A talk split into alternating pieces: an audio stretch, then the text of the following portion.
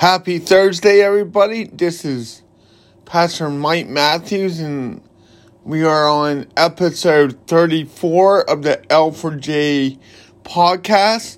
Thursdays, we are going through the book of Philippians, and I am titling this study The Fighter's Guide to Joy because joy in the Lord is a is supernaturally won it is a battle we need to fight in Christ. Joy in the Lord does not happen in the natural mind or or in our flesh. It happens as we focus more and more on the Lord Jesus Christ and as we grow closer to him. The text that we are going to cover today is Philippians chapter 2, 12 through 18. This is going to be important because uh, verse 12 is often twisted to make people believe that you can lose your salvation or you have to work for your salvation. But hopefully, after today, we, you can have confidence in what this text really is saying and understand that when you are in Christ, you are in Him forever. You and I cannot jump out of the hands of God. You are not strong enough or more powerful enough to lose your salvation. You did nothing to earn it. You can't do anything to, to lose it. It is a gift given to you and it was paid for by the blood of Jesus. If you could lose your salvation, then that would make the blood of the Son of God voided. And we know that his last words was, It is finished. So let's dig in. Because the whole purpose of this section of scripture it is tied to the previous section, which is talking about church unity, about being humble in mind, having the mind of Christ. I just want to remind you of verse 5. In your relationship with one another, have this same mindset as Christ. Okay? And here's what Paul writes about Jesus in this in this hymn in the Bible, it says in verse 6 who being in the very nature God did not consider equality with God something to be used to his own advantage. Rather, he made himself nothing, being by taking the very nature of a servant, being made in human likeness, and become being found in appearance as a man, he humbled himself by becoming obedient to death, even death on a cross. Therefore, God exalted him to the highest place and gave him the name that is above every name. That at the name of Jesus, every knee should bow in heaven and on earth and under the earth, and every tongue acknowledge that, the, that Jesus Christ is Lord to the glory of God the Father. All right. I want you to pay attention here because right after that, Paul writes the word therefore.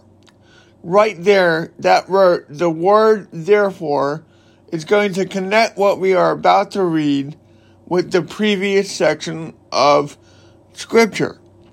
Remember, 2 1 through 11 is talking about church unity in the Philippian church. So let's read verse 12 and I'll explain.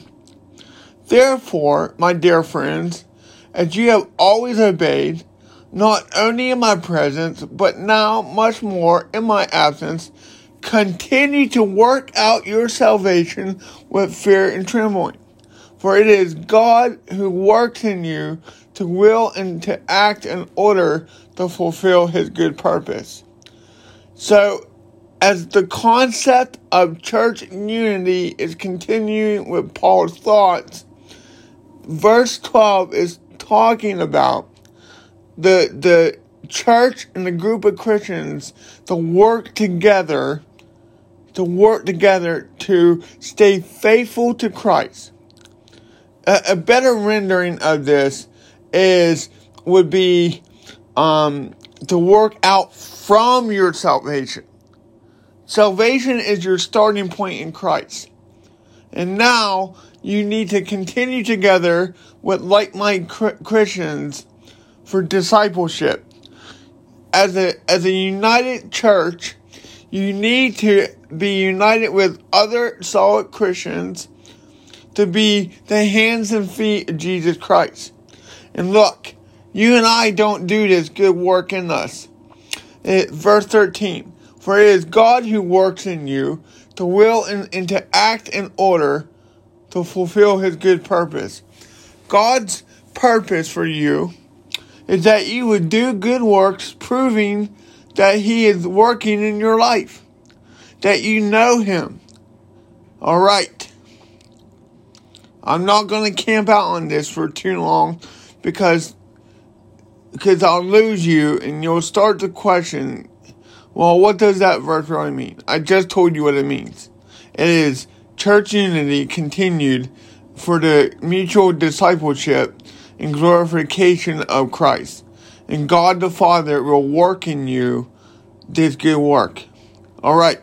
So 14 through um through 18 is about application of this thought.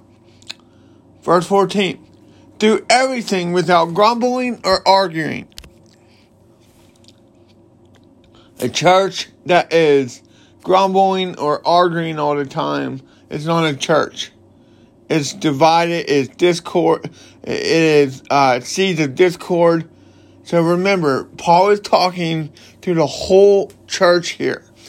Do everything without grumbling or arguing, so that you may be blameless and pure, children of God, without fault in a warped and crooked generation. Then you will shine among them like stars in the sky as you hold firmly to the word of life. And then I will be able to boast on the day of Christ that I did not run or labor in vain. But even if I am on the day of Christ, that I, oh, but even if I am being poured out like a drink offering on the sacrifice and service coming from your faith, I am glad and rejoice with all of you. So you, you should be glad and rejoice with me. So Paul here, he, he is saying, even if I am about to die for for the gospel, I can go to my death with joy because you are being mature in your faith. You are running the race of faith. I didn't waste my time on you because you are maturing as children of God. You are shining like like stars in the dark sky. And 21st century Christians, we who are listening to this, most of us are American Christians. Our culture is clearly off the rails. Our culture uh, is finding identity in everything but Christ. You know, as a pastor, I pray that the people that I pastor, the Christians that I discipled, when I'm in heaven and I'm looking back through my ministry with the Lord, I pray that I can rejoice knowing that God used my platform, whether it's podcast or preaching or teaching, and and it helped the body of Christ be mature Christians who do not grumble or argue, but we die to self. We need more Christians who understand that we are not here for our own um, pleasure. We are here for the glory of Christ. We are not here to live in wealth and health. Not, none of that is bad. God doesn't have any problem with wealthy Christians. They can use their wealth for the glory of God. God heals all the time. However, we are not here to live a comfortable life. We are here to advance the kingdom of God. And many churches in America right now are grumbling and complaining about what's going on in our country. And the thing is, if the Christian church in America is forced to go so called underground, the gospel will not be defeated. I believe we should always fight for uh, religious freedom in our nation. We should use our American citizenship to advance the gospel. But even if, even if the circumstances of our day try forcing us offline, try forcing us off Facebook or Instagram, we will not be silent. We will we will face everything and we will do the work of evangelism and proclaiming the gospel and teaching the gospel without grumbling and arguing. We will we will do it with joy no matter what comes. No matter what comes our way, we will fight for joy. And we will work out our salvation together. That is we will continue together as a united body of Christ for the joy of serving Him, the joy of knowing Him, and the joy of making Him known. Listen, saints, you and I get joy as we proclaim and know Jesus Christ. We help each other, our joy grow in Jesus. If you if you read the the um, new devotional I started called Wrestling with God, I talked about how to address someone, another believer, um, who may be in sin. How we go to them one on one, and the whole goal in pointing out someone's sin is to bring them closer to Jesus, to grow their joy in the Lord, so that you and I can taste and see that the Lord is good. We are called to help each other carry burdens, and that is including our battle with sin to the foot of the cross. To die to these things and to live to, to God through the power and resurrection of Jesus Christ. It's all about joy in the Lord. You'll hear me in these episodes refer to John Piper's quote, God is most glorified in you when you are most satisfied in Him. That is true.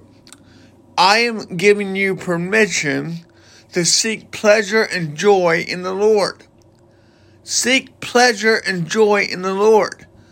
You, we are des- we are designed to seek pleasure, and that, and I'm telling you, pleasure in Christ is the greatest pleasure that you will ever experience.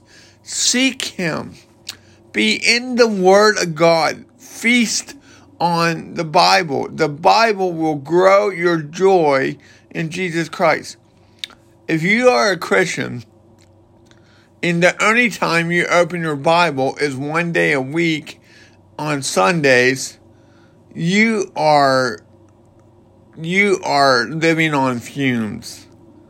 Scripture is the kindling that flames our fire for the things of Christ.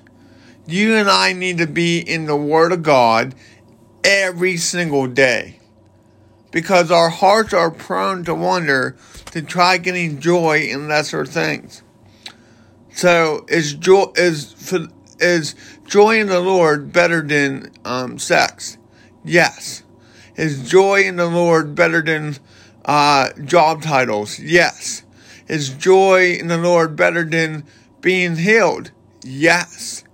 But you need to understand that all these things are won in Christ.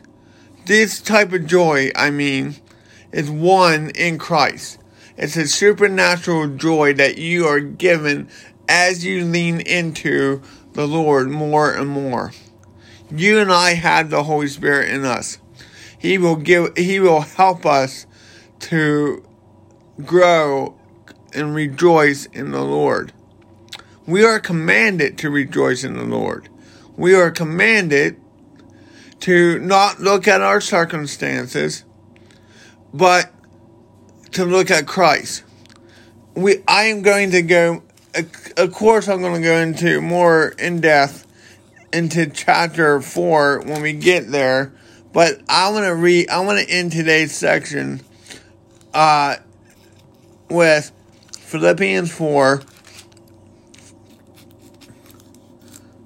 chapter Philippians 4.